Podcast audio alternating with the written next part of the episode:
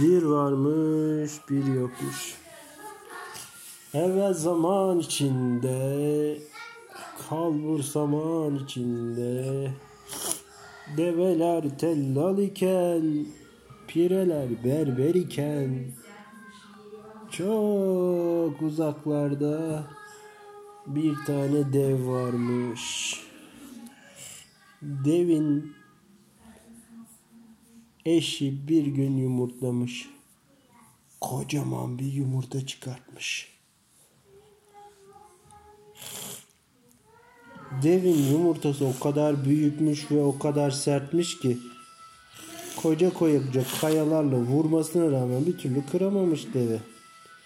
Sonra ona eşi demiş ki bunun yumurtadan çıkması için onu sıcak bir yere koyup beklememiz lazım kocacığım demiş.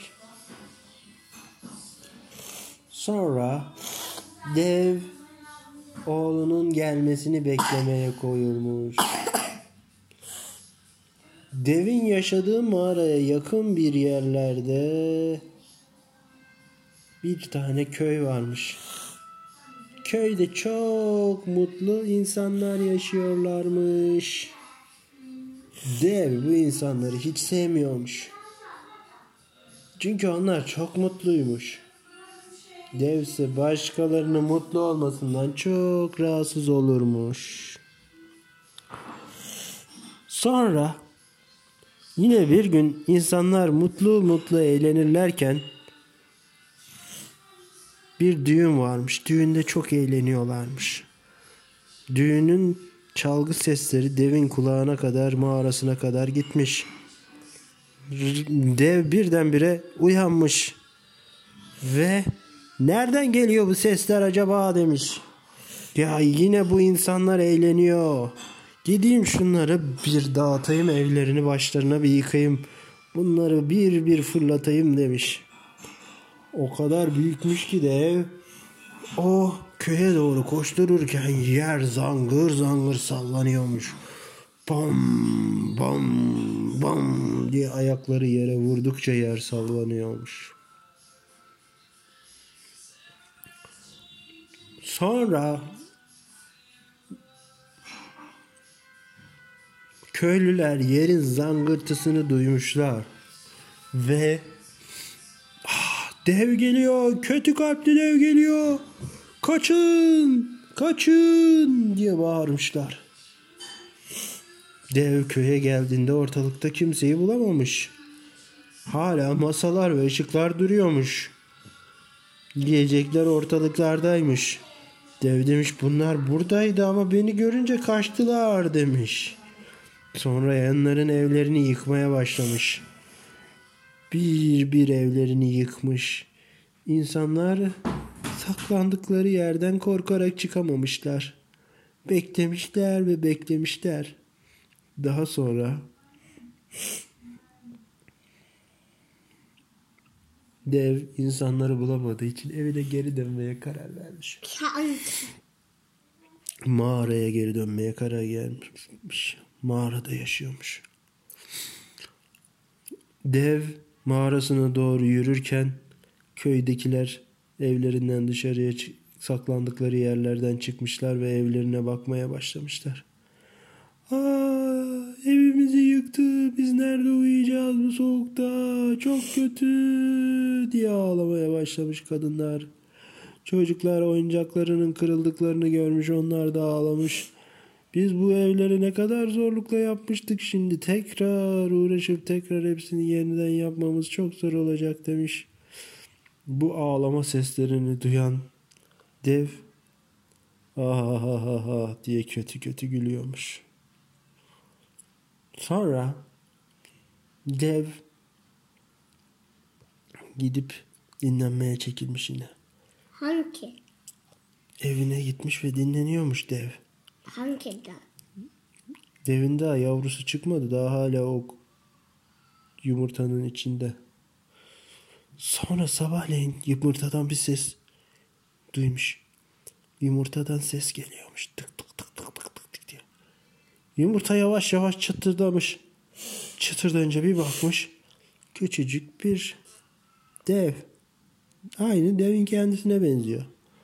Dev çok sevmiş oğlunu. Canım oğlum, benim fıstığım, bir tanem diye onu sevmiş, sarmalamış. Onun ismini Devcan koymuş. Devcan'la her gün oynuyorlarmış. Devcan yavaş yavaş büyüyormuş. Konuşmasını öğrenmiş. Babasıyla oyna- oynuyorlarmış. Babası oğlunun olduğu için çok mutluymuş. Bir gün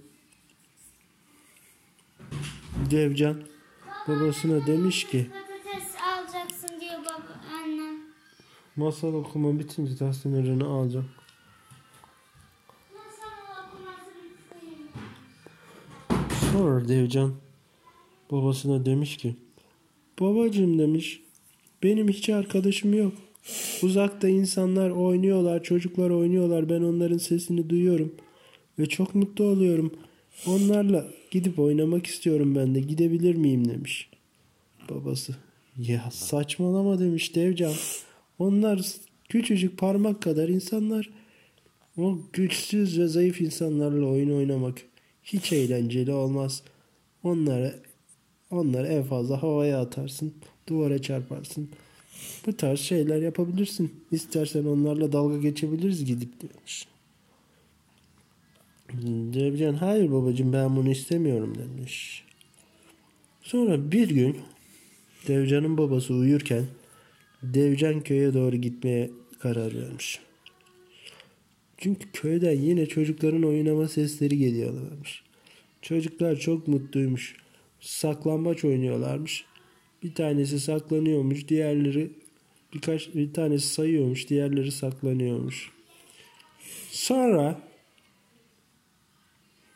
Devcan yakla, yaklaşmış diğer çocuklara.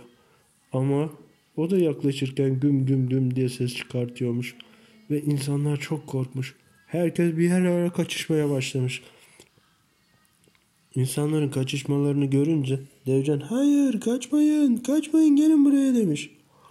Ama herkes bir yere saklanıp beklemeye başlamış. Devcan köye gittiğinde hiç kimseyi görememiş. Demiş ki, dışarıya çıkın, beraber oynayalım. Sonra hiçbiri onunla oynamayı kabul etmemişler. Sonra üzgün üzgün Devcan geri dönmüş. Babasına olan bitenleri anlatmış. Babası demiş ki, oğlum onlarla oynamanı hiç istemiyorum senin demiş. Biz demiş dev insanlarız demiş. Biz kendimiz böyle insanlarla oyun oynamayız demiş. Ancak onlarla dalga geçeriz. Onlara zarar veririz. Böyle şeyler yaparız demiş. Ama babacığım demiş, biz kötü insanlar olmamalıyız demiş. Ben insanları sevmek istiyorum. Onlarla beraber oynamak olmak istiyorum. Oynamak istiyorum. Ben iyi bir insan olmak istiyorum demiş. Oğlum sen insan değilsin ki demiş. Sen bir devsin. Niye iyi bir insan olsun? O zaman iyi bir dev olayım babacığım demiş. Babası kızmış. Hayır demiş. Ne yapmak istiyorsan söyle. Ben sana birkaç tane insan getireyim. Onlarla oyun. Onları burada oyna demiş. Ama ben senin insanlarla beraber olmanı istemiyorum demiş babası. Devcan demiş ki, baba onları zorla getirirsen onlar benimle oynamak istemez ki demiş. Ben oraya gittiğimde de herkes benden kaçıyor demiş. Herkes benden çok korkuyor. Neden korkuyorlar benden demiş. Babası ha ha ha korkacaklar tabii demiş. Sen kocaman bir devsin. Onlar da küçük birer insancık. O zaman demiş Devcan, ben onlara kötü bir insan olmadığımı göstermek istiyorum demiş.